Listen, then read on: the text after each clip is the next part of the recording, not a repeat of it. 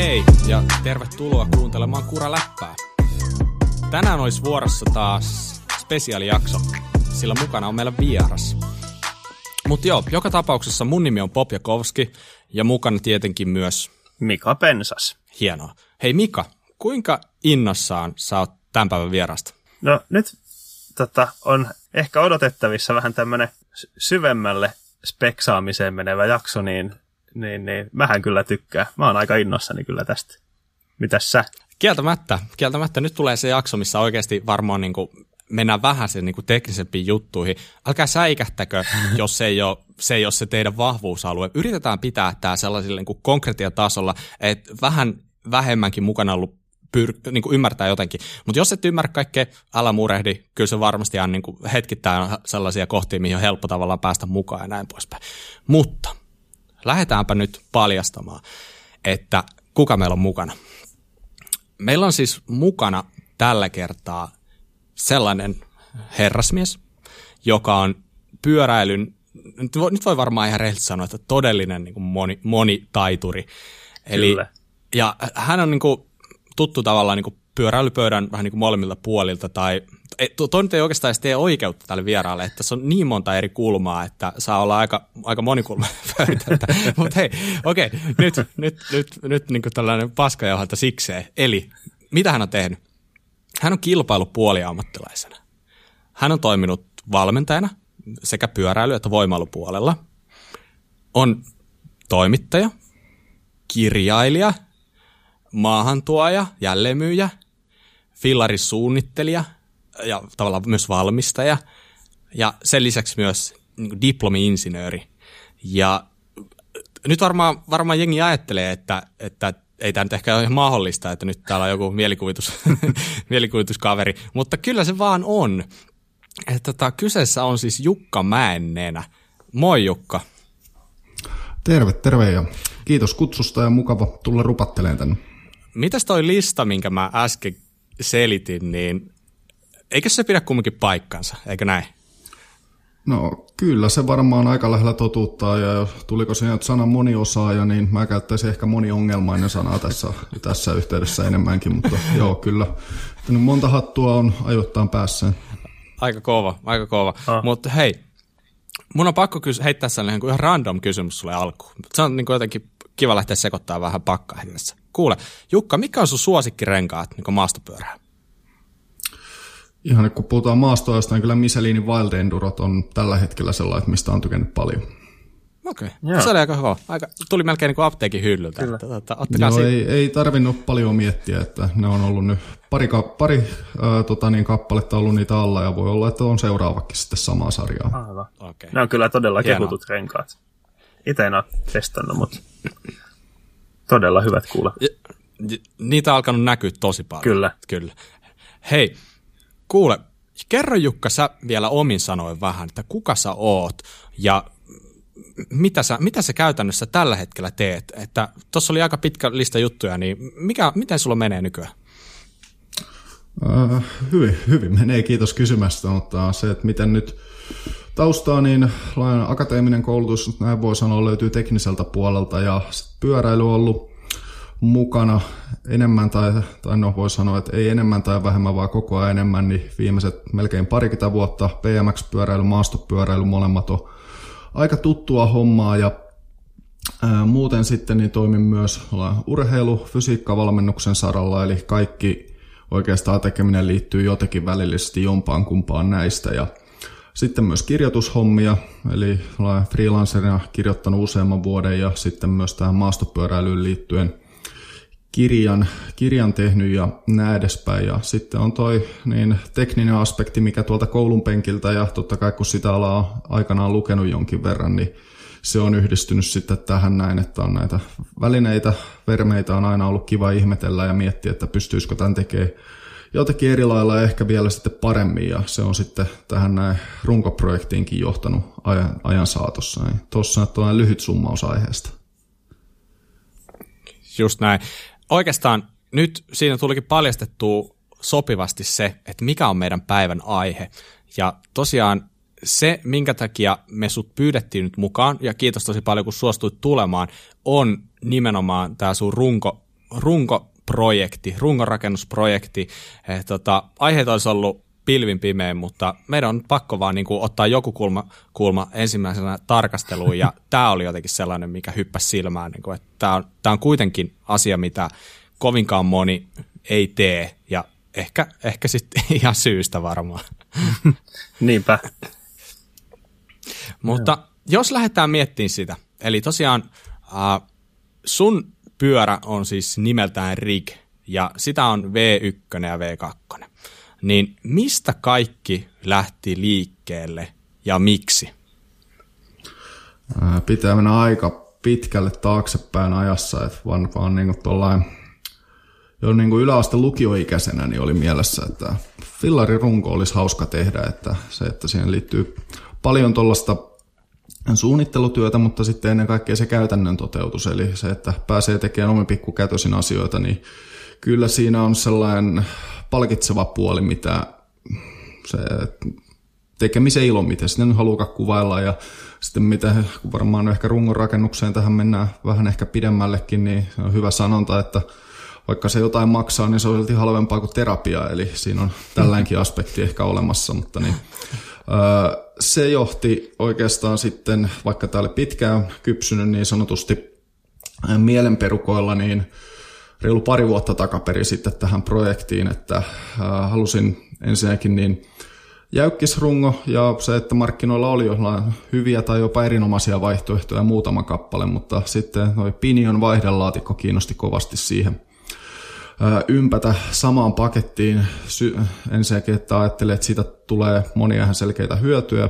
Voimansiirto muuttuu yksinkertaisemmaksi, pyörä on hiljaisempi, kaikki mm. tällaiset asiat, niin ne sitten puhutteli, että tällaiseen, tällaiseen haluan lähteä tota niin, kokeilemaan, että mitä tapahtuu. Ja markkinoilla ei ollut yksinkertaisesti yhtäkään sellaista runkoa, mikä olisi vetänyt rastit kaikkiin ruutuihin, mitä toivoi. Ja sitten yksi asia johti toiseen ja aloin suunnitella, että miten sitä nyt saisi toteutettua. Ja sitten Kongan Antti Konga Bicyclesilta niin tarjosi auliisti apua ja verstastilaa ja se oli sellainen vajan kolmen päivän projekti, kun sitten saatiin runko nippuun ja siinä on, sitten on paljon tapahtu tässä välissä, mutta tämä on tällainen näin yleiskatsaus, että miten sitten tämä teräsversio V1 niin otti tai toteutui. Mm.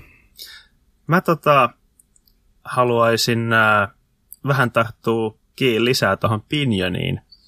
Et sä sanot, että siitä on äh, aika paljon hyötyjä, niin, äh, mutta se ei kuitenkaan ole kovin yleinen maastopyöräilyssä tällä hetkellä, voi sanoa. Niin voisitko avata vähän enemmän sitä ajattelua, miten sä Pinjoniin päädyit ja miksi sä Pinjonin halusit siihen pyörään? Joo. Äh, jos lähtee purkaan siltä puolelta, että mitä tuollainen perinteinen ketjuvaihde on, niin sehän on, siis tarkoitetaan nyt tässä näin tuota takavaihtaa ja takapakkaa, niin äärimmäisen hieno insinöörityön tulos ja toimii oikein hyvin suurimman osa ajasta, niin, mm. mutta kumminkin kun miettii tuollainen maastopyörän voimansiirtoa, niin voisiko tämän tehdä jollakin, jollakin toisella tavalla ja miettii sitä, sitä ketjuvaihdetta, niin mä näen eh, ehkä, että ollaan aika lähellä sitä kehityksen kärkeä, että mihin sitä tekniikkaa pystyy, pystyy jalostamaan ja se toimii nykyisellään hyvin, mutta se, että, että kun kaikki äh, vaihteisto-osat saadaan sinne laatikon sisään, ne on suojattuna ja sitten sulla on pelkästään yksi rataspari ja leveä single speed ketju siinä välissä, niin huoltotarpeet on käytännössä, että niin kuin vastaa heitteille jättöä, jos vertaa tuollain noin, mitä sitten ketjuvaihdepyörä vaatii, niin mm. toi oli sellainen, että mikä siinä puhutteli paljon. Ja sitten toinen juttu, mitä sitten ajo-ominaisuuksiin liittyy, niin se kaikki massa on siellä pyörän keskiön ympärillä, vähän samalla lailla kuin sähköpyörässä, mikä sitten tuo hyviä juttuja ajo-ominaisuuksia. Sitten myös sieltä takana ympäriltä saadaan sitä painoa pois. Ja sitten muut jutut on, että vaihtaminen onnistuu esimerkiksi sillä, että se on rullatessa, eli silloin kun ei tarvitse polkimia kampia pyörittää ollenkaan, niin saa käytyä koko vaihdeskaalan läpi. Aivan. Niin sanotaan nyt, miten se ajossa tulisi ilmi, niin hyvä alamäkipätkä, siellä on jyrkkä mutka, mistä pitää kiihdyttää vähän vaikka ylämäkeen, niin voit katsoa jo siinä matkalla, että jaha, kolme pykälää pienempää vaihdetta silmää ja sitten ollaan taas liikkeellä, kun lähdetään mutkasta ulos. Ja sitten yksi juttu, mikä tuli konkretisoitu vasta oikeastaan, kun pääsi sillä ekan pienen laskun tekemään, kun runko oli valmis. Hiljaisuus, eli se kaikki niin kuin ketjun mekastaminen ja tällainen puuttuu, niin pelkästään mitä ääntä tulee renkaista ja keulan toiminnasta, niin se on sellainen juttu, että mistä ei sitten enää oikeastaan haluaisi luopuakaan. Että, okay. että vaikka niin kuin on tuollainen normaali ketjuvaihtaja pyörä, missä on vaikka uusi vaihtajakin, että se pitää se ketju aika hyvin siellä vielä paikalla ja kuulostaa jo siltä, että on hajoamassa alle, kun tulee ekaan kivikkoon. Mutta niin, se, on, se hiljaisuus on ollut sellainen kiva, kiva lisä siinä sitten, mikä tuli vähän kaupan päälliseksi. Hmm.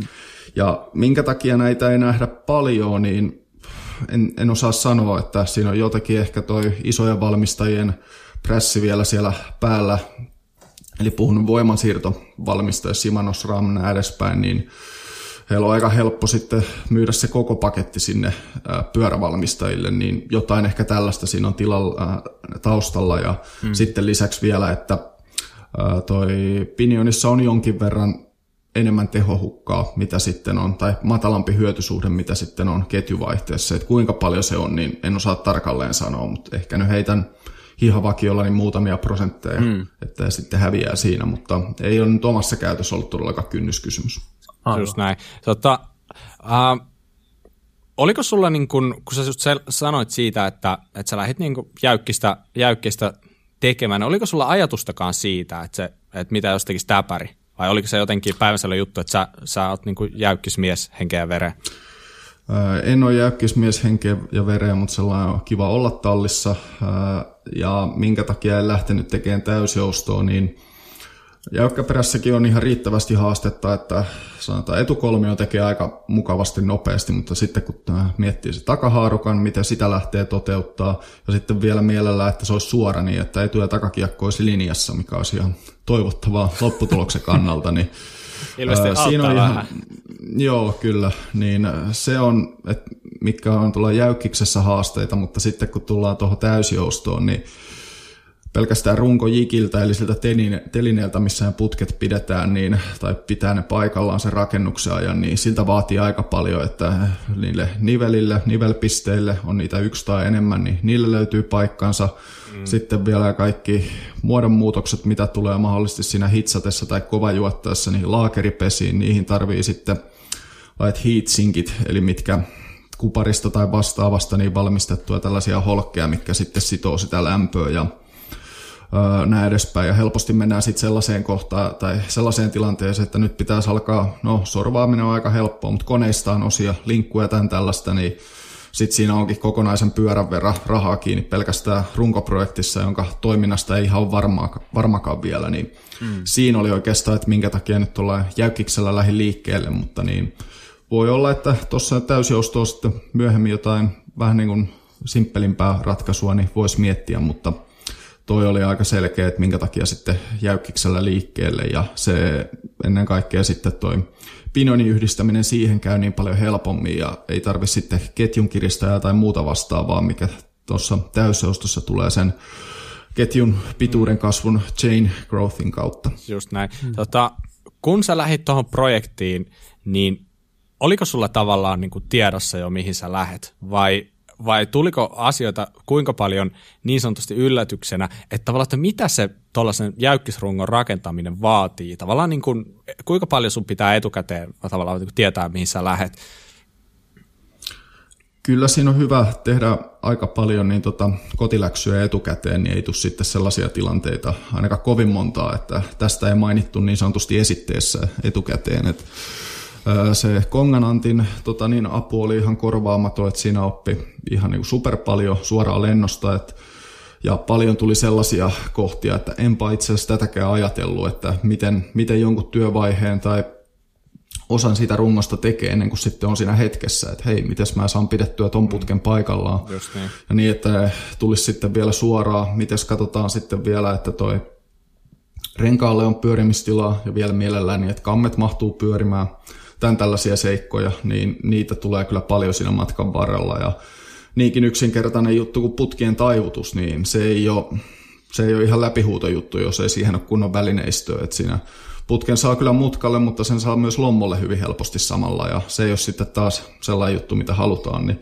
takahaarukas totta kai pitää vähän taivutuksia tehdä, että sinne saa sitten renkaalle pyörimistilaa ja näin edespäin, niin tollaisia juttuja oikeastaan siinä tulee aika paljonkin ja muista enää kuka rungon rakentaja tämän sanoi hyvin, että iso osa hänen ajastaan niin menee siihen, että miettii, että miten niin näitä eri osia saa pidettyä paikallaan. Eli se, että jos vaikka tuollainen takahaarukan äh, sanotaan yläputkien, eli siitstein väliin tulee vaikka joku tuollainen jäykistä ää, tota, putki tai sitten levypalo, niin Kyllä. miten sitä pidetään tässä paikallaan sen aikaa, kun se juotetaan tai hitsataan paik- ää, tota, niin, kiinni, niin se, että joo, mä laitan tämän nippusiteellä, no saman tien kun se on vähänkin lämpöä, niin nippuside on katki ja sitten siellä on se putki lattialla, niin niihin pitää olla sitten ihan omat tuollaiset pienet niin kuin, työkalut, mitä rungon rakennuksessa pelkästään käytetään, että se homma hoituu kohtuullisen näppärästi ja sitten lopputulos olisi sellainen, että sitä ei harmita katsoa joka kerta. Aivan, aivan. Miten, miten niin käytännössä niin homma lähti liikkeelle? Pitääkö sulla olla se geometria kuinka tarkkaan mietittynä etukäteen, millaisia vaatimuksia sulla oli geometriasta ja oliko sulla jotain benchmarkkeja, miten sä olit ylipäätänsä haarukoinut sen, että mitä sä lähdet tekemään, että ei sitä varmaan kumminkaan ihan niin kuin päästä heitellä niitä lukuja ja ruvetaan tekemään ja kokeilemaan. Niin miten sun prosessi meni? Aika hyvin on päässyt ajaa erilaisilla pyörillä, niin siitä on saanut hyvän tuollaisen benchmarkkipohja. Erityisesti nyt tällä jäykkisprojektiin liittyen, niin meillä on täällä kotimaassa ihan huipputaso-osaamista siihen, että mikä oli vahvimpina tällainen taustalla runkogeometrian suhteen, niin oli Pole Taival runko ja sitten Pässilä rämäkkä, niin oli aika selkeä, että jotain tästä välistä. Eli MK on Taipaleella olin ajanut jonkin verran ja sitten kokeillut kohtuullisissa, kohtuullisissa määrin niin sitä rämäkkää lonkoossa, tota LKssa, niin. Niistä kahdesta niin haen välimuotoja. Sitten kun mietin vielä, että mitäs mä haluan tähän lisäksi, niin no, mitä se välimuoto tarkoittaa, niin riitsiä suurin piirtein 500 milliä, muistaakseni 505 on tässä ykkösversiossa. Ja Kuinka pitkä sä oot itse? 183. Okei. Okay. Mm-hmm. Niin siinä, siinä oikeastaan tuli se, että ton verran halutaan siihen etu, eturunkoon tilaa, sopivan loiva ohjaajan kulma, 64 astetta ja matala runko, että saa pitkän dropperin kiinni ja sitten se pinion vaihdolaatikko niin ottaa oman tilansa sitä takahaarukasta, että sillä ei, siinä ei pysty mitään superlyhyttä takapäätä rakentamaankaan, niin se antoi sitten siihen se ikään kuin vähimmäismita ja onkohan 440 vähän yli sitten, mitä siihen tuli lyhimmässä asennossa. Eli siinä haara, takahaarukassa on pituussäätö, että ketjun saa kiristettyä paikalle sopivalle kireydelle. Niin tosta oikeastaan ne tuli sitten aika nopeastikin ja sittenhän on ihan ole, olemassa omia peräti ilmaisia kädiohjelmia, että pystyy piirtelemään noita runkoja ja laittaa siihen mittoja ihan niin, niin paljon kuin oikeastaan tarve vaatii. Niin si, sitten kun on paperilla niitä vähän aikaa pyöritellyt ja katsellut, että tämä voisi olla sellainen, mikä toimii, niin sitten siitä lähtee eteenpäin. Hmm. Joo. Tota, entäs sitten, kun runko oli valmiina ja tota, piti alkaa miettiä, mitä osia siihen laittaa. Tai varm- ehkä oli ajatellut jo ennen kuin olit valmistanutkaan runkoa, että mitä siihen laitetaan mutta kiinni, mutta minkälaisia osavalintoja sä siihen? Joo, se, että kun tuollaiseen projektiin ryhtyy, niin se menee kyllä helposti siihen, että ei siihen mitään ihan niin kuin halvimpaa alelaarikamaa sitten halua laittaa. Ja voi olla, että tilanne muuttuu sitten ajan myötä, mutta ää, oli aika selkeästi mielessä, että mitä siihen sitten haluan, niin MRPn kierrejousellinen keula, 150 millinen ohjaamo on eli alumiini tankoja, 40, 42 millinen stemmi ja sitten yksi, mikä liittyy tuohon pinion laatikkoon, on, että siinä on oma vapaaratas, eli samalla lailla mitä nyt sähkömoottoreissa on nykyään tota niin, pyörissä myös, siellä pitää olla se vapaaratas sillä että se kytkentä irtoaa siitä, niin se on aika harva siinä laatikossa, muistaakseni onko parikymmentä kliksua per kierros, niin sitten jos takanavaksi laittaa kanssa sellainen vapaarattaa, mikä on tosi harva, niin kun ne kertaantuu sopivasti, niin sit siinä onkin polkimilla, kammilla aika paljon vapaa-liikettä ennen kuin se nappaa kiinni, niin jotain kohtuullisen tiheitä oli tar- tarpeen sitten saada sinne takanapaa ja lähin löytyy yhdet budjettikiekot Superstarin navoilla ja Alex Rimsin kehillä, missä oli semmoinen 100 kliksua per kierros, mikä toimi ihan hyvin, kunnes sitten se takanapa korkkasi ihan kokonaan ja sitten siirryy Onuksin napaan, missä on tällainen vapaa kytki, joka sitten nappaa heti kiinni, niin hmm. se on hmm. ollut oikein kiva pari siihen. Ja muuten sitten tuollaista ihan, voisi sanoa perusosaa, että Vanapin dropperi ja tämän tällaista DMRn avopolkimet ja eipä siinä oikeastaan mitään kumman, kummempaa noiden ohella ole. Aivan. Tota, jos, jos saa sen verran palata taaksepäin, mua kiinnostaa tuossa, kun sä puhuit siitä tavallaan niin kuin kova juottamisesta ja niin kuin hitsaamisesta ja tällaisesta, niin Joo. mikä, m- miten sä lopulta tavallaan liitit ne putket yhteen ja minkä takia sä valitsit juuri sen kyseisen niin kuin tavan? no se vaikuttaa jo, tai antoi selkeät, tota, miten jos on suuntaviivat silleen, että kun sen Antin avustuksella pääsin tekemään sitä runkoa hänen pajallaan, niin Antilla on pelkästään kovaan juottamiseen soveltuvat välineet, eli se, että jos lähdetään hitsaamaan, niin sitten se on käytössä TIG-hitsausta, eli Joo. se vaatii, no mitä voisi sanoa tällainen teräksen tai sitten myöhemmin vaikka titaaninkin hitsaamisesta, niin pyörärunkojen kohdalla se onnistuu pelkästään tällä tikillä. Ja toinen sitten hitsaustapa, mitä käytetään, tämä on sitten enemmän niin kuin teollisuus ja muuta tarvetta, niin on tällainen MIG-hitsaus, eli ero on nyt T tai M, kummalla tämä kirjainlyhenne alkaa, ja sillä ei tuollaisia ohutseinämäisiä pyörän ää, tota niin, runkoon soveltuvia putkia niin pysty hitsaamaan. Niin. Sitten miten tämä TIG-hitsaus ja kova juottaminen eroaa toisestaan, niin kova juottaminen on huomattavasti tota, mun mielestä helpompaa. Eli siinä niin kestää omaa aikansa, että se materiaali saadaan lämpeämään. Sitten siihen laitetaan messinkiä siihen putkien saumakohtaan tai on sitten dropoutti mikä tahansa ja en ole nyt ihan ulkomuistista muista, miten, miten se toimii tai mitä ne niin kuin, tapahtumat siinä on, mutta kapillaari-ilmiön avulla niin sitten riittävän lämpimänä vetää itsensä sitä sidosainetta, eli sitä messinkiä, ja siitä tulee ihan yhtä vahva sauma kuin sitten hitsatustakin saumasta, niin kun sen hyvin tekee. Ja ää, minkä takia sitten niin nimenomaan tämä kova juottaminen, niin siihen on paljon matalampi aloituskynnys ja ää, puolitoista päivää on yrittänyt opetella tikhitsausta ihan niin kuin valvomisen tai opetuksen alla, tai valvoon silmän alla, sanotaan näin, ja onnistuu lähinnä tekemään reikiä putkiin, ja siltikään ei vielä niinku käsitystä, että mitä tässä tekee väärin, niin Aivan. se on aika selkeä, selkeä sitten niinku valinta siinä kohtia. Ja kyllä niinku tikhitsausta edelleen, niin se on tullut vähän mielessä, että haluan sen opetella, tai sillä, että pystyy jotain, jotain sillä tekee, kun se on kumminkin sitten, kun saat hyvää saumaa aikaa, niin se runko on sitten heti valmis tai niin. suoraan valmis sitten, kun viimeinen sauma on vedetty ja totta kai maalit päälle, kun kova juottamisessa tarvii sitten olla vielä erikseen sellainen juotos, sellaista niin kuin tahnaa, mitä käytetään siinä niin saumoissa. Se pitää sitten pestä pois erikseen tai hio pois.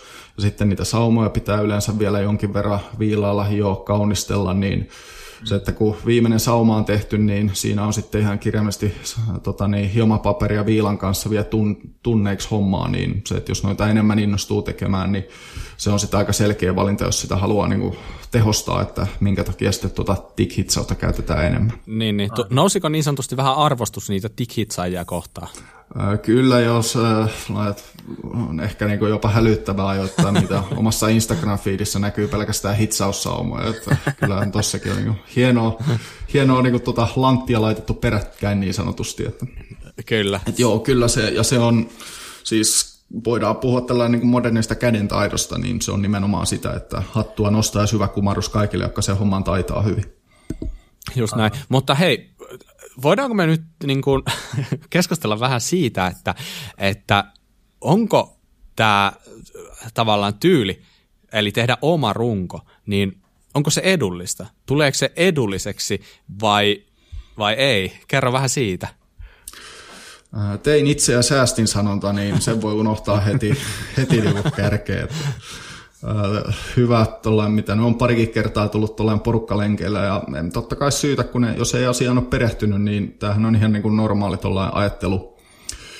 Ää, äh, toi, tai miten niin kuin ajatus ehkä juoksee tuossa kohtaa, että on tullut kommentteja. Niin, toi on ihan kätevää, että säästää samalla, kun nämä on aika arvokkaita niin kuin, laitteita, niin Putket itsessään, niin ne ei vaikka siis ostaa ihan, voisi sanoa, että parasta mitä niin kohtuudella löytää. Eli puhutaan nyt esimerkiksi Reynoldsin putkista, Briteistä, niin kokonainen runkosetin putket, niin mitä nyt sanoisin, 150 ei osu ihan kauheasti sitten.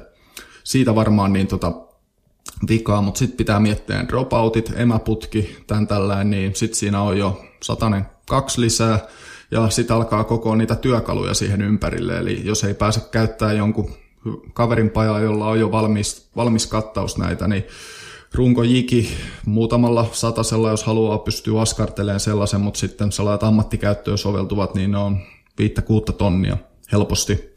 Niin siinä pelkästään on sitten jonkin verran pääomaa kiinni, puhumattakaan, että alkaa sitten hankkia niitä kaasupulloja tai hitsauslaitteita, niin pelkästään työkaluihin ja sitten tällainen tarvittaviin niin kuin välineisiin, niin niihin menee aika pitkä penni, että että yhden niin kuin rungon takia ei, ei ainakaan kauheita arsenaalia kannata sitten lähteä hankkimaan. Et se on sitten eri asia, että jos löytyy joku tuttu tai pääsee johonkin konepajalle, jossa sitten löytyy tuollaista laitekantaa ja muutakin, että niin tuollainen metalliverstas tarpeet, niin silloin se helpottaa todella todella paljon ja madaltaa kynnystä, mutta niin sulla, että miettiä, että teen itseä säästä, niin se ei päde tässä tapauksessa millään lailla kyllä. Joo.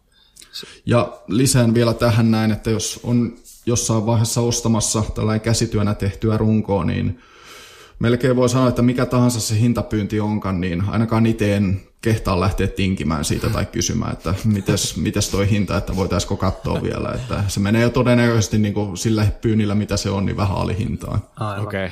Tota, sanoit, että noiden putkien hinnan päälle tulee dropoutit ja emäputki. Niitä ei ilmeisesti äh, ihan aloittelijan kannata lähteä heti tekemään itse. Joo, tässä liittyy tällainen hyvä sanonta, mitä nyt voi sitten soveltaa ihan koko runkoonkin, että jos pystyt ostamaan sen valmiina, niin tee se niin, että ei kannata tehdä itse, että emäputket erityisesti, kun ne pitää olla sitten kumminkin sieltä päädyistä, niin vähän vahvempaa, että se ei voi olla ihan tasapaksua putkea, tai sitten se täytyy olla tosi paksua, joka painaa sitten turhaan, niin mm.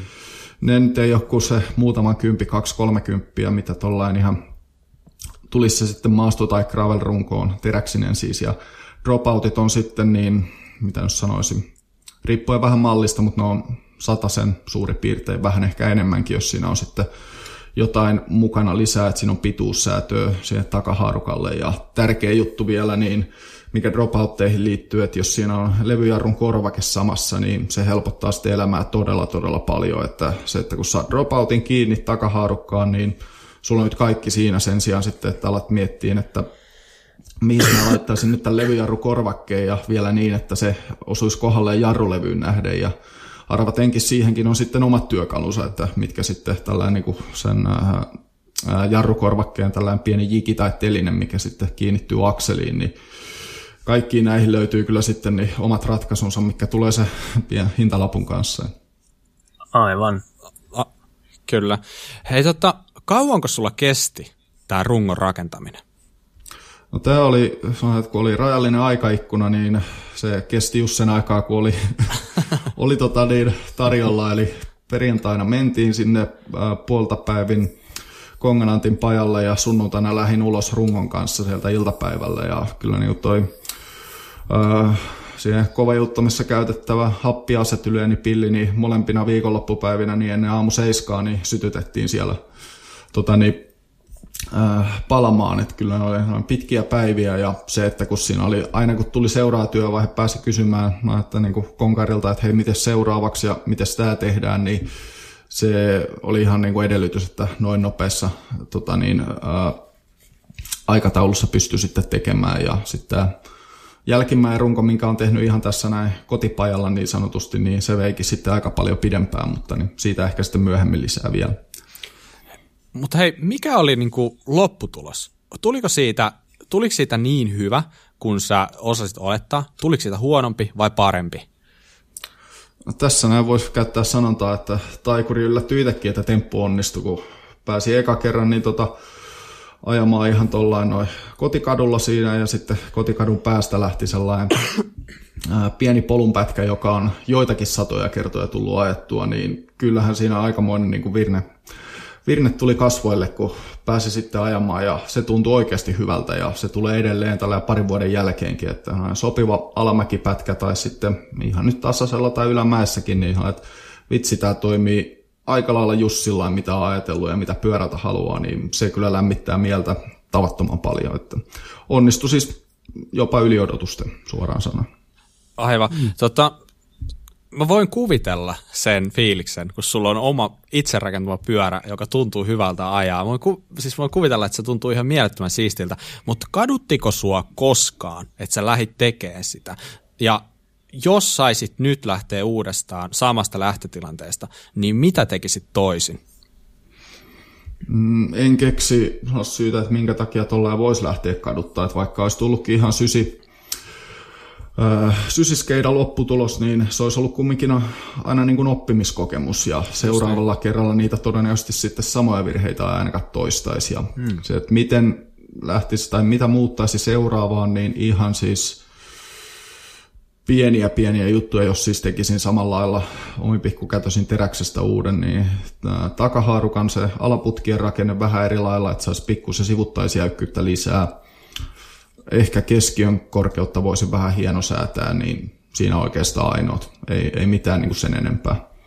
Että toi, se takahaarukan niiden alaputkien tekeminen tai liittäminen siihen on samanlainen osa, mitä sähköpyörissä on se moottori kiinni, eli tällainen niin kuin mounttiosa, iso levy, niin sen ostin suoraan pin, Pinionilta, sellaista ei kannata itse lähteä tota, niin, taittelemaan, valmistamaan, hitsaamaan, niin Aivan. siihen on hankala saada liitettyä niitä alaputkia, kun ne pinnat on tällainen kaksoiskaarevia. Niin se, että sulla olisi yksi pyöreä pinta, joo, siihen saa kyllä putken tai sitten tuollaisen levynkin niin kohtuullisesti sovitettua, mutta sitten kun se on kaksoiskaareva, niin se on kyllä tällainen niin Karate Kid-tyyli wax on, wax off, että nyt tosta puoli milliä pois, nyt meni vähän liikaa ja sitten toiselta puolta vähän lisää, kun ne putkien sovitteet ja kaikki mitä siinä on niitä liitospintoja, mikä sitten juotetaan tai hitsataan, niin ne pitäisi olla niin tiiviitä mielellä, että päivä ei paistaisi läpi, niin se on tarkkaa hommaa, että sitten kun ne on tehty, niin se runko lähtee valmistumaan siitä aika nopeastikin, mutta sitten kumminkin se sovitteiden teko, niin se on aikaa vievää välillä niin kuin aika pikkutarkkaakin hommaa. Aivan. Tota, mietin, että oltaiskohan me aika hyvin käsitelty tämä RIG V1 ja voi taas siirtyä seuraavaan pyörään, jonka nimi on RIG V2. Ää, miksi teit RIG V2? Miksi teit sen? Hyvä kysymys. Miksi? No, se, kun lopputulos onnistui niin hyvin, että ylitti jopa odotukset, niin ajattelin, että no, ehkä joku muukin voisi olla kiinnostunut tällaisesta. Ja mm. se, että niitä itse lähtisin tekemään, niin se ei todellakaan ole vaihtoehto. Että ensinnäkin, että jos siihen laskee kesätyöläispalkan itselleen, niin siltikin niin kuin hintalappu tulee olemaan – varmaan samaa tai enemmänkin ja sitten toisekseen niin se ei ole kumminkaan sellaista niin kuin työn jälkeen, mitä sitten muille kehtaisi antaa, että se on, no, se, että toi V1 onnistui hyvin siinä ei yhtään sellaista kohtaa, mikä olisi niin kuin sössitty, mikä tällä jälkikäteen niin kuin, ää, tota, harmittaisi ja se, että jos sitten myyntiin tekee rungon, niin se on totta kai sitten, että se on niin sanotusti ammattimiesten hommaa, miksi en itseäni lue tässä yhteydessä, niin mietin sitten, että jos tämä, näitä pieneerän teettäisi, niin mitkä olisi vaihtoehtoja, niin öö, lähdin sitten kartottamaan niitä, se oli aika selkeää, että EUn sisällä pitää olla, että niin pysyy sitten tuo rahti ja muuten tämä kansainvälisen kaupat niin kuin mm. jutut, niin että se kulurakenne pysyy järkevänä ja sitten kun se Pinion siinä ää, oli oikeastaan se kantava idea, niin se vaihtoehtoja jonkin verran ja kysyin tarjousta esimerkiksi tuolta BTRltä, okay. Briteistä, eli pieni paja. Ja totta kai tällainen pieniä toimijoita, niin se olisi joka tapauksessa, että ne edes pystyy niin, tai on kiinnostuneita tähän pienen erään lähtemistä, mutta mm. niin, se ei ollut oikein sitten niin, tai ei osoittautunut, että sitä pystyisi sitten viemään eteenpäin. Olisi pitänyt ne pinion mountit niin lähettää sinne erikseen ja näin edespäin. Niin sitten seuraava oli Nikolai, ää, ja siellä on pitkä kokemus tuosta Pinionin käytöstä jo ennestään. Heillä on omat niin ne pinion mountit siellä ja sitten oli jo valmiiksi tällainen niin runkoaihio, mihin sitten äh, kuston mitoitus, eli heillä on siellä sivulla tällainen tailor-made tota, vaihtoehto, niin että kyselin sieltä, että onko teillä tai onko tällainen mahdollista, ja sitten kun sitä kartoitettiin enemmän, niin osoittautui, että tämähän on oikein hyvä, oikein hyvä tapa edetä, ja siitä se ajatus sitten lähti, ja vähän aikaa pyörittelin tota niin, ajatusta siinä mielessä, että lähteekö tähän vai ei, ja mm. päätin sitten painaa niin tota launch-nappia, ja tässä ollaan, ja niitä sitten sieltä tuossa viime kesäkuussa pieni tai se toimitus saatiin jonkin verran viivästy koronan vuoksi, mutta kumminkin nyt ihan vielä kohtuullisessa ajassa. Aivan. Tota, kun lähit tota V2 tekemään, niin kuinka isoa erää sulla oli halu tehdä tai ajatus tehdä? Ja ohjasko toi ä, rungon valmistaja sitä ä, tota, määrää?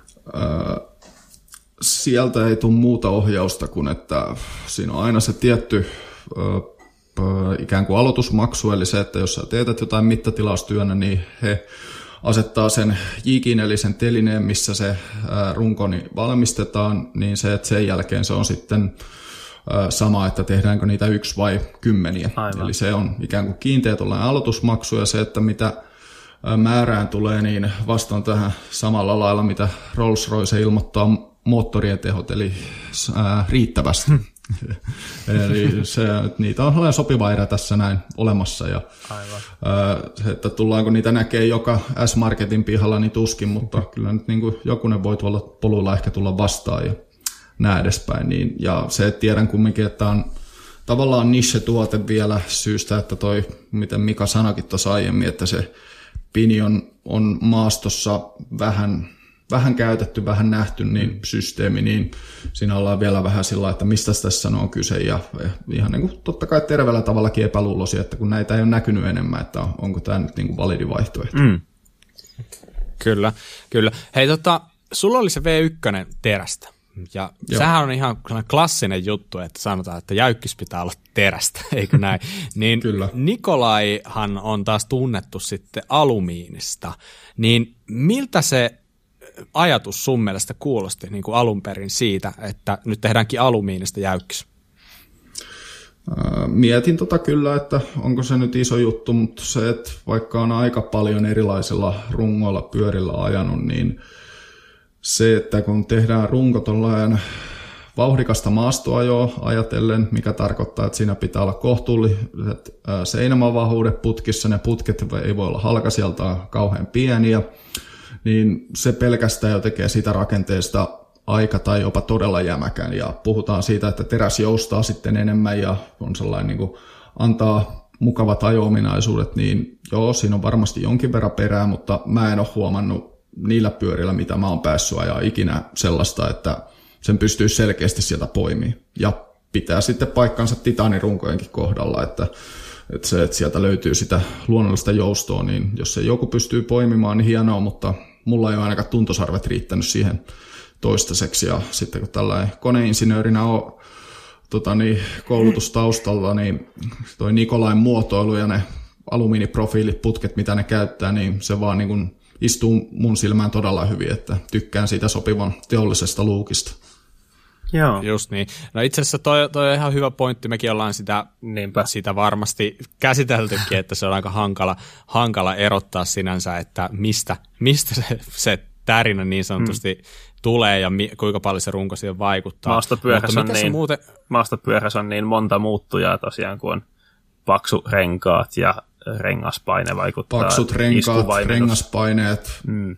kyllä kaikki nämä, niin se, että siinä on niin paljon sellaista kohinaa matkalla, että se on, on samaa mieltä tässä, että ei oikeastaan lisättävää. Mm. Miten sitten niin tavallaan tuossa V2, niin miten yksinkertaista se oli se prosessi Nikolain kanssa? Eh, sä, sä varmaan lähetit heille geometriaa ja jotain vastaavaa, mutta miten se niin kuin siitä alkoi jalostumaan sitten niin kuin lopulliseksi tuotteeksi? Mitä se käytännössä vaati, vaati sulta, vaati Nikolailta, mitä teidän piti yhdessä, yhdessä sitten niin speksailla siihen liittyen? Se oli heidän osaltaan oikein mukavasti tai se menettely meni oikein tota niin, ää, helposti siinä mielessä, että nimenomaan toi geometriataulukko, sen lähetin sinne ja sitä viilailtiin parin kertaa ja sitten sieltä tuli lopuksi niin toi ihan piirroskuva, että miltä se runko näyttää ja 3D lain niin kuin, ei nyt rendaus, mutta CAD-malli kumminkin, että tältä se tulisi sitten näyttämään suurin piirtein tai itse asiassa hyvinkin tarkkaa ja oikeastaan ainoa mikä oli sellainen, mitä piti hioa vähän enemmän tai viestitellä useamman kerran yhdestä asiasta oli se Pinionin edellyttämä tila siinä takahaarukassa. Ja Nikolailla on se oma mounttiosa siinä keskiössä, niin se on vähän eri mittainen, eri tota, niin ulkomitat, mitä sitten siinä ää, aiemmassa mitä on käyttänyt, niin se sitten tota, teki se, että se takahaarukka pitää olla, siinä ei se minimimitta voi olla kauhean lyhyt, niin sitä sorvattiin jonkun aikaa, että mikä siinä sitten tulee olemaan se mitta oikeasti ja sitten, että mitä silloin on pyörimistilaa renkaalla ja minkä kokoinen rengas mahtuu ja näin edespäin. Niin siinä on oikeastaan se ainoa, mitä tuli vähän enemmän pohdittua ja sitten ulkonäköseikat halusin esimerkiksi ne pienet vahvikelevyt tuohon vaakaputken ja satulaputken väliin, että siinä on sellainen sopiva old school luukki mun mielestä ja tykkään siitä, että ne ei olisi niitä itse siihen ää, ikään kuin velvoittanut laittamaan, että se, että rungolla on täys takuu, niin tässä pitää olla vahvikkeet, niin sellaista ei sieltä tullut vaan, että halusin ne siihen sitten vielä erikseen. Mm, kyllä. Aivan. Tota, katoin, että tuon Rig V2 materiaaliksi on valikoitunut 7020 T6 alumiini.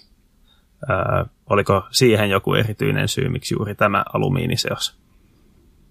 Ää, ei, se oli mitä siellä on käytössä mm. jo valmiiksi, niin se, että se ei, ei ole sellainen kauhean realistista lähteä pyytää, että he haluaa, että tilaatte sitten oman putkisetin että, niin. että, tätä projektia varten. Ja no on varmaan tehtävissä, mutta se tulee sitten omien kulujensa ja toimitusajan kanssa, niin se, että mitä siellä on jo valmiiksi käytössä ja on toimivaksi todennut, niin ei ollut mitään syytä lähteä sitä sitten ihmettelemään enempää. Aivan. Just näin. Sota, sulla on tällä hetkellä tarjolla siitä rungosta yksi koko, ja mitä sä, miten sä sanoisit, että kuinka laajalla skaalalle toi koko natsaa, ja onko sulla jotain joskus ehkä mielessä tarjota niin kuin useampaa kokoa siitä? Ää, toi koko oli, se oli aika selkeä alusta alkaen, että se, jos tekee useampia kokoja, niin sittenhän se on, joka kerta se olisi nyt, jos ne olisi kaikki siellä Nikolaalla tehty, mikä ne olisi todennäköistä, niin sitten se olisi joka kerta se oma ikään kuin asetus siihen valmistukseen, että tekee siihen jikiin säädöttää oman jikin kokonaan ja mitä mietin sitten muuten yleisesti kuskeja, jotka on tällaista kiinnostuneita, niin keskimäärin ollaan kumminkin 180 sentin molemmilla puoli, että iso osa putoo varmaan tähän. Meikäläinen tähän ainakin tippuu siihen. Niin, niin lähelle sitä, niin se, että mennään nyt tällä yhdellä koolla alkuun ja jos näillä oikeasti niin herää kysyntää, niin voi miettiä sitten myöhemmin lisää, mutta tämä yksi koko oli siinä mielessä niin aika selkeä. Että, ja sitten vielä totta kai, että kun noita lähdin teettämään, niin se, että se mitä sieltä tulee, niin se pitää yllättäen käydä niin myös meikäläisen makuun, että siinä on sitten niin omaa kutinaa tuli raavittua samalla.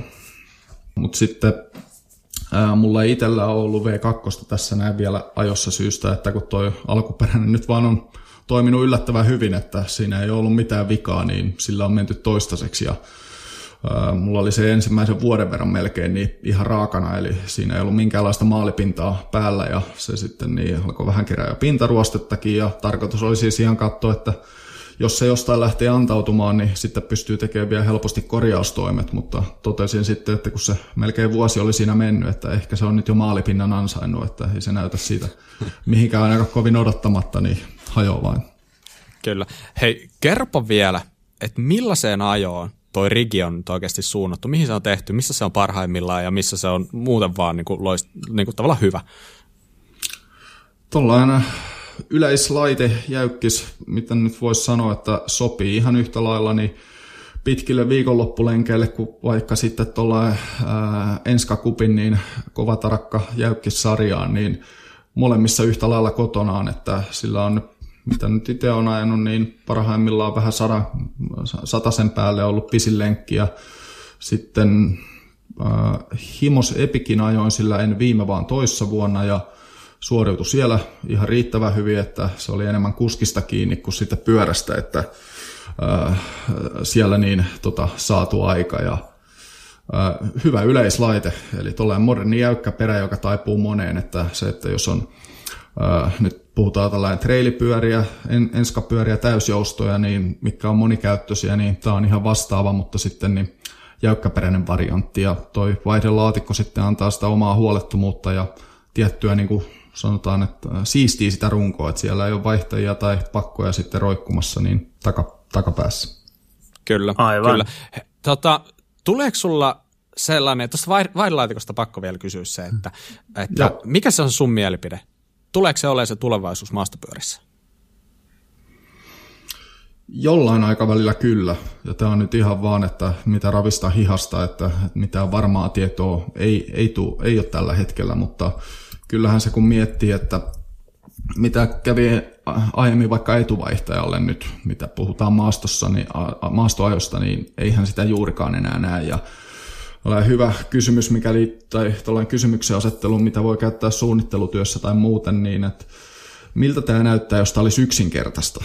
Niin se, että no ei ainakaan siltä, että siellä on se toinen vaihtaja edessä ja sitten, että sille on oma käyttövipu ja näin edespäin, niin kyllä sama tulee varmaan jossakin vaiheessa sitten jollakin aikavälillä niin tota, ää, myös ihan takavaihtajan puolelle niin, että saataisiin se kaikki vai, tota, niin, voimansiirtoon ja välityksiin liittyvät systeemit niin nätisti sinne keskelle pyörää ja sitten, että se ei ole siellä niin ainakaan ihan niin vaurioaltis paketti, mitä sitten tulee nykyinen takavaihtaja, niin uskon, että näin tulee jollain aikavälillä tapahtumaan ja ehkä se tulee tapahtumaan ennemmin tai tuleekin todennäköisesti niin sähköpuolella, eli sähköpyörissä, hmm. että saadaan se moottori ja tuota vaihdelaatikko niin sinne samaan pakettiin, niin se käy vielä enemmän järkeä. Ja mitä kuulin tuossa, en muista, kuukausi takaperin vähän reilu viime vuoden puolella, että pelkästään viime vuonna on kaksi uutta patenttia haettu, niin maastopyörän vaihdelaatikoihin siihen loppuvuodesta. Eli Simanolla oli se ensimmäinen joskus jo alkuvuodesta ja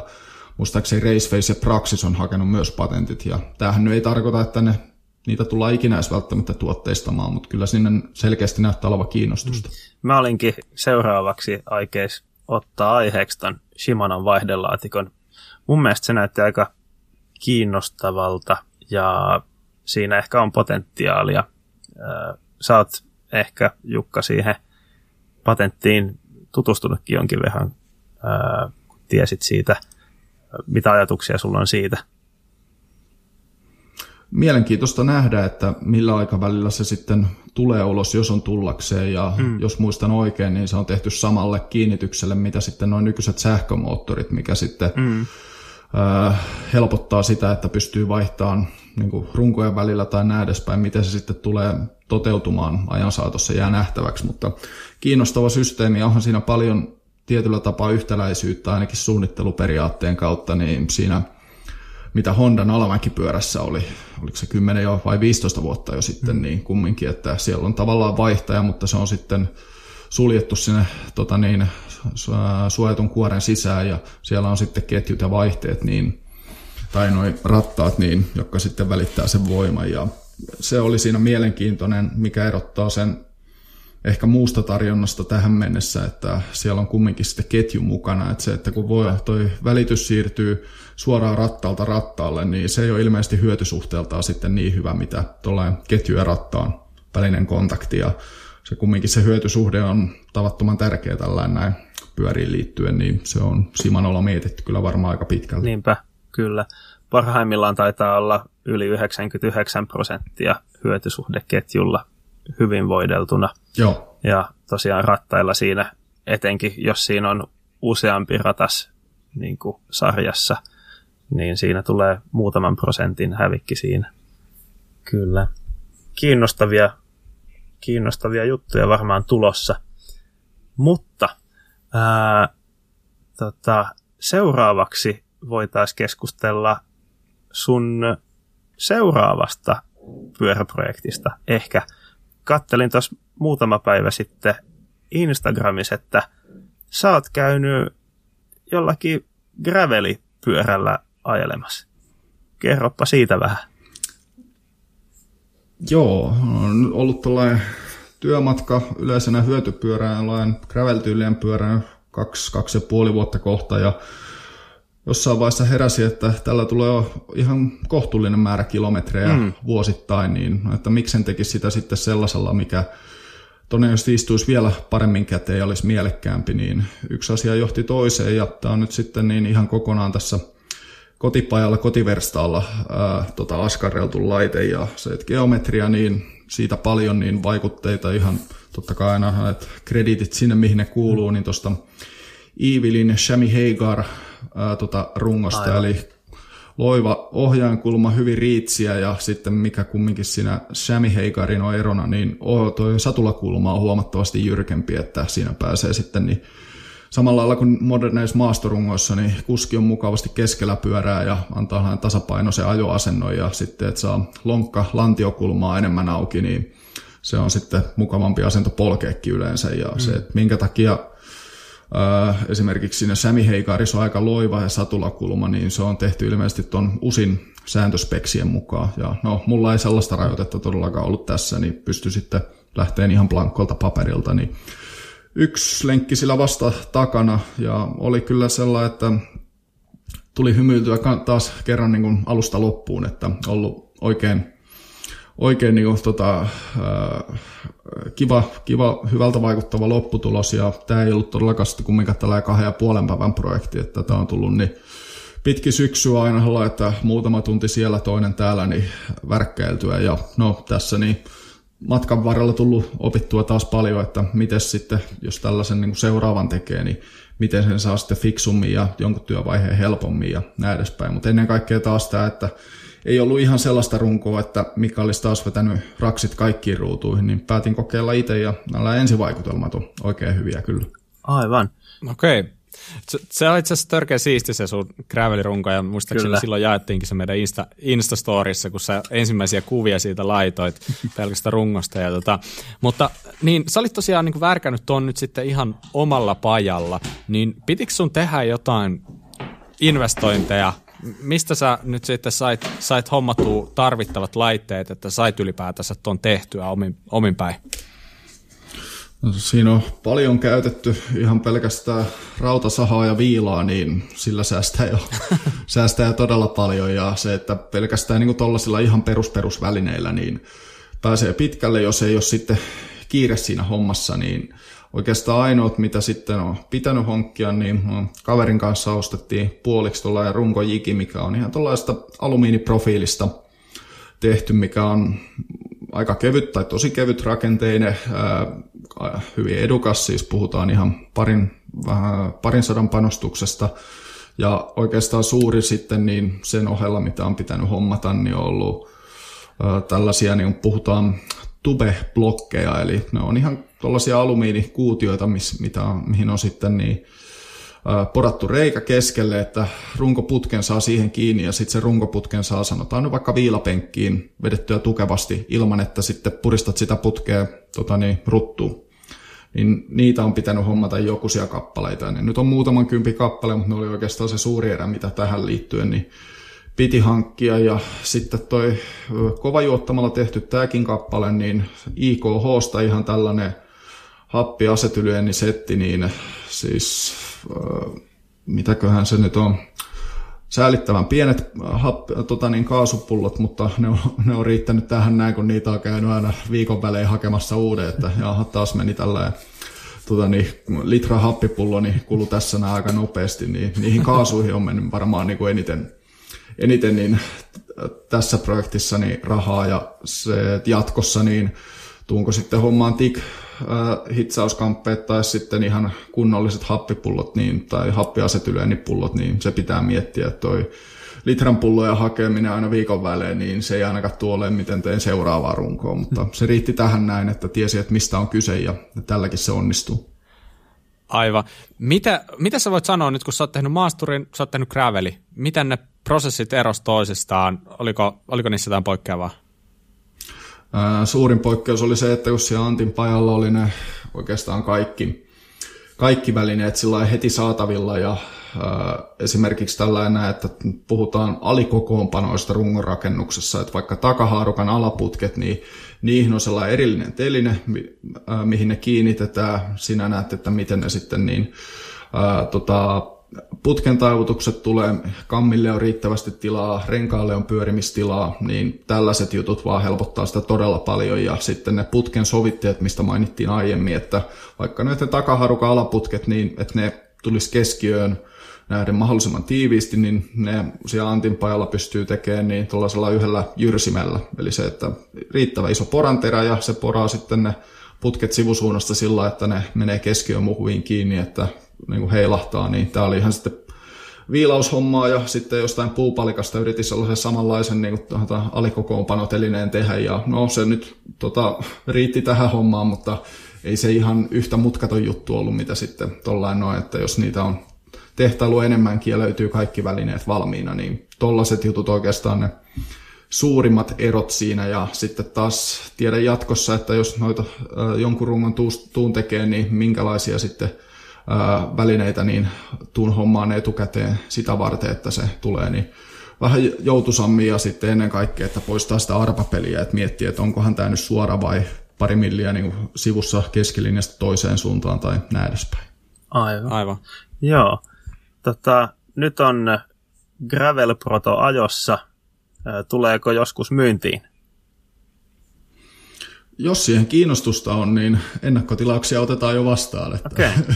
on, on tota, miettinyt kyllä, että tässä olisi ihan ehkä mahdollisesti myös niin tota, ää, potentiaalia, mutta täytyy vielä saada vähän ajoa enemmän tai aika paljonkin enemmän ajoa alla tolle ja sitten niin vähän tota, niin, kokeilla eri setuppeja, mutta lähinnä liittyen tuohon ohjaamon asetuksiin, että miten niin kuin, tanko sijoittuu muuhun pyörään nähden, niin sitten kaikki on kyllä mahdollista ja sen pohjalta pystyy sitten niin, tota, sitä runkogeometriaa laittaa ihan lukuja ulos ja toisekseen sitten, että teenkö vielä toisen kehitysversion, että johon sitten muuttaisi jotain, että miltä se sitten vaikuttaa, niin kaikki on mahdollista, että en ole mitään niin rajannut pois vielä. Mm. No, nyt on tehty tota, jäykkäperä teräksestä, jäykkäperä alumiinista ja graveliteräksestä. Mitä seuraavaksi? Kyllä, takaraivossa on ajatus täysjoustosta vielä, mutta siinä on muutamakin niin, ää, tai paljon avoimia kysymyksiä, että periaatteessa molemmat kiinnostaisi ihan tuollainen perinteinen ketjuvaihde tai sitten tuollaisen pinion laatikon ympärille, mutta siinä se jousitusratkaisun miettiminen sillä että se on fiksu siinä mielessä, että se antaa ensin sellaiset ajo-ominaisuudet, että se on järkevää tehdä, niin paljon helpompi vaan kaupasta hakee oikein hyvin toimiva runko, tai ei hakea, mutta ostaa mm. kai yleensäkin. Ja toinen juttu sitten, että se on fiksu valmistaa, että sitten kun aletaan meneen tosiaan, että tarvitsin niitä alumiinilinkkuja tai tämän tällaisia, niin se on Mulla ei ole ensinnäkään nyt sellaista kädisoftaa niin tota käytössä, että pystyisi niitä piirtelemään ja suunnittelemaan. Ja toiseksi sitten niin se on yllättävä tota, ää, arvokasta lystiä, kun niitä aletaan sitten niin tuolla konepajalla tota niin, ää, jyrsimään, Kyllä. niin tollaiset jutut on sitten ne kaikki, kaikki niin kuin, mikä pitää ottaa huomioon, että vaikka ne on harrastuksia tai se, että yhden harrastuksen päälle, eli pyöräilyn päälle saa rakennettua toisen melkein vielä arvokkaammankin harrastuksen, kun näitä niin kun välineitä lähtee tekemään niitä, niin joku raja siihenkin, että mm. se, että jos tulee fiksun, sanotaan, että single pivot ratkaisun niin keksin, tai sä olet näet, että tällainen on mielekästä toteuttaa, niin miksei, mutta en ole vielä tehnyt sen, sen suhteen niin minkälaisia tarkempia linjauksia. Niin kuin sanoinkin tuossa, että kallis on ollut harrastus ja varmaan äh, niin kuin voi aika lailla suoraan sanoa, että, että sä tällä niin kuin hommalla on ainakaan niin kuin itse elättänyt, ainakaan vielä, niin onko sulle tullut yhtään sellainen fiilis, että itse asiassa voisiko tässä olla joskus sulle joku tiedätkö, niin kuin mahdollisuus perustaa joku oma pyöräfirma tai jotain vastaavaa, että niin kuin alkaa skaalaamaan sitä ylöspäin. Tai onko sulla ollut edes haaveita siitä vai onko se niin kuin saman tien päättynyt, että okei, tämä on vain tällainen, niin kuin, tällainen eksperimentti, että mä vaan haluan testailla ja kokeilla? Kyllä tämä on experiment enemmän, että en, en näe sellaista, että ää, tai se, että nykyään on niin paljon hyviä tuotteita, pyörävalmistajia, runkosetteja, että siinä markkinassa jotenkin erottuu ja pystyy tuomaan oikeasti jotain uutta pöytään, tai no pelkästään se erottuminen, niin se, että kilpailu on kovaa ja se sitten käytännössä tarkoittaa, että jos no, se on, että mihin haluaa asemoida itsensä ja näin edespäin, niin sitten, että pitääkö valmistuksen niin sanotusti Euroopan sisällä vai sitten, että lähtee konttikaupalla tilaan tavaraa äh, idästä ja sekään ei sitten enää tuo ole ehkä ihan niin simppeliä tässä tämän viime vuoden ja sen vaikutuksien johdosta, että se, että valmistajat, jotka on siellä jo pitkään teettänytkin tavaraa, niin heillä on ihan tavattoman pitkät toimitusjonot, niin en ole sillä miettinyt asiaa mitenkään vakavasti, että tässä olisi niin kuin sellainen, sanotaan, että oma pyörämerkki tai näin edespäin, että jos tällaisia pieniä eriä ehkä tulee tehtyä, niin se on niin kuin tällä hetkellä eniten, mitä voi ajatella. Ja just niin kuin toi Graveli-projekti, että jos siihen on kiinnostusta, niin kyllä niitä runkoja sitten pieni erä jostain todennäköisesti saadaan, mutta en ole sen pidemmälle vielä tehnyt linjauksia. Kyllä, kyllä. Hei, mitä sä sanoisit Jukalle, eli itsellesi, 2018 ennen ensimmäistäkään rigiä? Eli käytännössä mitä vinkkejä, suosituksia, varoituksia sä annat sellaiselle tyypille, jolla on oikeasti kova mielenkiinto rakentaa itse runko? Ää, tietoa löytyy paljon, eli sitä ää, etenkin tuolla että niin, englanninkielisiltä foorumeilta ja näin blogeja on paljon, ää, hyviä videokanavia, esimerkiksi tällainen kuin Cobra Frame Building, siellä on, mitä nyt sanoisin, 50 videoa varmaan, jotka käy melkein kaikki työvaiheet läpi, niin siinä näkee, että mistä on kyse, niin ne on hyviä juttuja, että pystyy katsoa, että mistä tässä nyt on tarkemmin, niin minkälaisilla säännöillä pelataan. Ja sitten, että jos sellainen kiinnostaa, niin ihan rohkeasti sitten tarttuu toimeen. Eli se, että tosiaan niin rautasahalla ja viilalla niin pääsee tosi pitkälle ja sitten miettii, että viekö sitten jollekin kaverille, joka osaa esimerkiksi hitsata tai menee joltain ihan hitsauspäältä kysyä, että jos tuon teille nämä putket tällä aseteltuna, niin pystyttekö laittamaan ne kasaan ja näin edespäin, niin kyllä tuollaisen saa tehtyä, että ei se ensimmäinen tota, niin, runko välttämättä kaunis ole, ja ei välttämättä ajakaan hyvin, mutta kumminkin niin se on kumminkin tehty ja jos siihen riittää intoa, niin toinen on varmasti sitten parempi. Ja mukavaa tekemistä siinä mielessä, että kun puhutaan nykyään, että käsityöt nousee uudestaan, niin tota, ää, suosio ja näin edespäin, niin tämä ainakin omalla kohdalla ollut sellainen, että mistä niin kuin nauttii tavattoman paljon ja se, että se lopputulos on sitten käsin kosketeltava ja sillä on ihan oikeasti hyötykäyttöä pitkiä aikoja. Kyllä, hmm. just näin.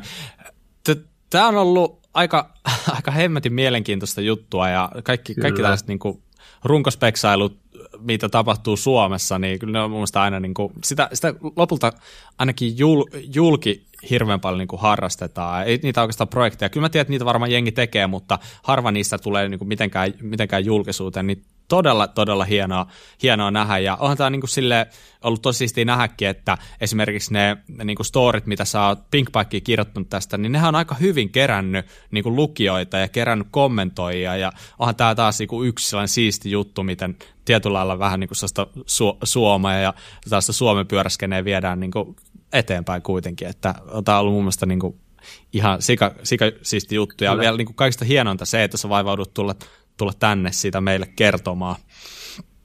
Mm-hmm. Mutta tota, nyt ollaan oikeastaan siinä vaiheessa, että aletaan niin sanotusti paketoimaan jaksoa. Ja paketoidaan se sillä, että annetaan vähän jotain pikku vinkkiä meidän kuuntelijoille, mitä voi tässä seuraavan viikon aikana käydä tsekkailemassa, vaikka sitten mistä nyt ikinä onkaan. Niin lähdetään vaikka Mika susta liikenteeseen. Mm-hmm. Mitä sulla olisi tarjota meille tällä kertaa? No mä ajattelen, että tämän jakson teemaan sopisi vähän jotakin tota, teollisuuteen tai metallityöstöön liittyvää, niin mä oon jonkin aikaa seurannut Instagramissa sellaista tiliä kuin Sve Machinist, ruotsalainen mm. koneistaja, joka tekee kaikenlaisia videoita, slow-mo-videoita musiikilla ja tällaista siitä, kun se työstää erilaisia tota, metallilaatuja.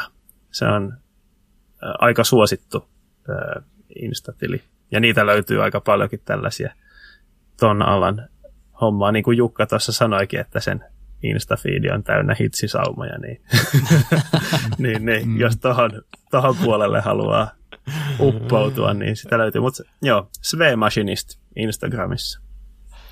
Okei, okay, tosi kova. Mä just tässä mietin, mietin ennen kuin tämä nauhoitusta että mä oon nyt kahden sellaisen jätkän kanssa liikenteessä, että mä tiedän, miten mä selviän tästä, että niin kuin insinööri painaa vasemmalta ja oikealta. Ja, niin, niin, tämä on just jotenkin hauskaa, että jos me vaikka vertailisi meidän fiidejä, mitä Instassa tulee, niin voi kertoa, että mulle ei jostain syystä tarjota tällaisia, tällaisia videoita, mutta ehkä se on vain peilikatsomisen paikka siinä tapauksessa. Mutta hei, Jukka, olisiko sulle jotain tarjota, jotain vinkkiä? Mm, joo, tämä menee nyt ihan toiselle puolelle, mitä niin tota, tässä jaksoaikana muuten on jutusteltu, liittyy maastopyöräily yleisesti, niin se, että tämä on tavallaan välineurheilua, se, että vähän näitä laitteita on kiva speksata ja näin mutta se, että mikä sitten on, millä laista saa eniten irti, ainakin omasta mielestä, niin hyvin vahvasti, että se, että siellä poluilla on hauskaa, niin se ajotaidot ja muutenkin sitten vähän niin kuin ehkä sanotaan näin moottoriin lisää tehoja, että sitten ihan tavoitteellisella harjoittelulla, niin näitä kahta sillä mielellä, että lukijoiden kannattaa miettiä, että hankkii ihan neuvoja tai valmennusta tai näin edespäin lajiin liittyen, että se lajikulttuuri on tässä ainakin meillä vielä Suomessa, onko sitten, että se on vielä nuori tai näin edespäin, niin mm. esimerkiksi ajotekniikka opetusta, niin ei vielä ihan super paljon ole tarjolla, kun taas sitten vaikka noita lumilautailu tai hiihto, niin se on ihan niin selviö, että tällaista näin niin opetusta on, niin miettii sellaista, että mistä sitä voisi pyytää ja kysyä ja sitten ihan jo niin tunnin parin tällaisella vaikka ajotekniikkatsekillä, niin siinä voi kirjaimesti olla niin kuukausiksi eteenpäin tekemistä ja saat sitten ihan niin kuin toiselle tasolle koko ajamisen ja sitä kautta sitten niin tota, paremmin ja enemmän hauskaa pyörän päällä. Että varmaan jokainen kuulija pystyy tämän allekirjoittamaan, että ää, tai kukaan ei sano näin, että kyllä ennen oli mukavampaa, kun aina siihen samaan juurakkoon veti turvat, mutta aina eri tavalla, että ei tiennyt mitä tapahtuu. Että se on enemmänkin niin kuin toisinpäin, että se, että mitä enemmän on ää, tota, niin kuin siellä sanotaan ajotaitopankissa taitoja ja näin edespäin, että pystyy ajamaan niitä polkuja eri tavalla ja suoriutuu erilaista maastonkoodista, niin sitä hauskempaa homma on, niin tällaisen ikään kuin täky heittäisin, että mikä sitten on sellainen, että mitä voi miettiä ensi kaudella ja siitä eteenpäinkin. Ja yksi hyvä sivusto tähän, tai parikin tulee mieleen, mutta minkä mainittiin tässä kohtaa on sellainen kuin Point One Athletic, eli Point ja sitten numero yksi athletic.com ja on ihan tällainen maailmancup-kuskien kanssa toimiva coach, jolla on tosi hyvä tällainen paketti kasassa, että niin mitä tulee ajotaitoihin ja sitten ihan tuohon niin fyysisiin ominaisuuksiin, että mitä maastopyöräily edellyttää, niin sellainen kannattaa käydä tsekkaan. Hmm. Loistava. erittäin, erittäin hyvä, erittäin hyvä. Hei, nyt olisi vielä vuorossa meikäläisen, meikäläisen tota, vinkki, ja sen verran nyt pitää kunnioittaa meidän vierasta, että mä annan vinkin erästä hänen tekemästään teoksesta, nimittäin tällaista kuin maastopyöräkirja. Eli tota, Jukan, Jukan kirjoittama teos, joka oikeastaan kattaa aika hyvin kaiken, mitä maastopyöräilystä pitäisi tietää. Eli siellä on niin pyöriä, komponentteja, tekniikkaa, harjoittelua ja tällaista. Ja mikä parasta, se on tarjolla ihan niin kuin suomen kielellä. Et suomeksi, ei, suomeksi kirjoitettuja pyöräilykirjoja, niin taitaa olla aika vähän tarjolla. Niin tässä on yksi sellainen. Ottakaa haltuun. Se voi esimerkiksi käydä hommaamassa tuolta Jukan omasta nettikaupasta, eli 4130.fi, ja sieltä löytyy kauppa, ja sieltä löytyy sitten kirjoistietoa. Löytyy Jukalta muitakin kirjoja, mutta jotenkin tämä on nyt kaikista eniten meille teemaan sopiva, niin mä lähden suosittelemaan tätä. Hyvä. Hei, paljon kiitoksia. Ja shekki tulee postissa perässä. no niin, hyvä, hyvä. Hei, nyt on se hetki, että voit Jukka kertoa, että mistä sut löytää. Instagramin ihmeellinen maailma, eli siellä Jukka ja samat numerot 4130 kaikki yhteen, niin siellä näkee mitä meikäläinen puuhaa, ainakin ne jutut, mitä päätyy sitten sinne asti. Ja sitten tosiaan toi nettisivu, että missä sitten löytyy tuo RIG V2-runko ja näin edespäin. Ja tekniikka-artikkeleita, eli ihan näin pyörien niin kuin, tota, ää, tekniikkaan liittyen, niin sieltä löytyy sellaisia jonkin verran ja näin edespäin. Niin siinä oikeastaan ne kaksi paikkaa, että mistä sitten näkee, että minkälaista meininkiä on ylipäätään tarjolla. Loistava, hyvä. Tsekatkaa Jukan somet sieltä ja tota, meidät, meidäthän löytää Instagramista, eli Kuraläppä on meidän tilin nimi. Sen lisäksi me ollaan Stravassa, eli Kuraläppä-klubi löytyy sieltä, jossa on myös jonkin verran keskustelua aiheesta. Jos teillä tulee jotain kysyttävää meille, lähettäkää suoraan sähköpostia kuraläppäpodcast at gmail.com ja ihan mitä tahansa kysyttävää. Me voidaan vaikka luvata, että jos tulee hyviä kysymyksiä sieltä, niin me otetaan niitä ihan jaksossa käsittelyyn. Ja jos tosiaan se kysymys on sellainen, että koetaan, että tästä voisi olla vähän muillekin hyötyä kuulla vastaus, niin tota, se on hyvä kanava lähestyä, lähestyä meillä, jos, jos tota jotain juttuja tulee mieleen. Mika, onko sulla jotain vielä mielessä? Ehkä tämä oli aika hyvin käsitelty tässä. Olikohan? Ky- Mitä mieltä Bob saat? Kyllä mä luulen. Kyllä, kyllä, aika kyllä hyvä, tieto, hyvä. Aika ja... hyvä tietopläjäys saatiin kyllä. Ja monesta näkökulmasta käsitelty. Hyvä. Todella kiinnostavaa oli. Just näin. Kyllä. Hei, kiitos paljon Jukka sulle tästä. Hei, kiitokset teille, että sai tulla puhumaan. Hei, kiitos kaikille kuuntelijoille. Palataan asiaan ensi kerralla. Moi moi. Moikka. Moi.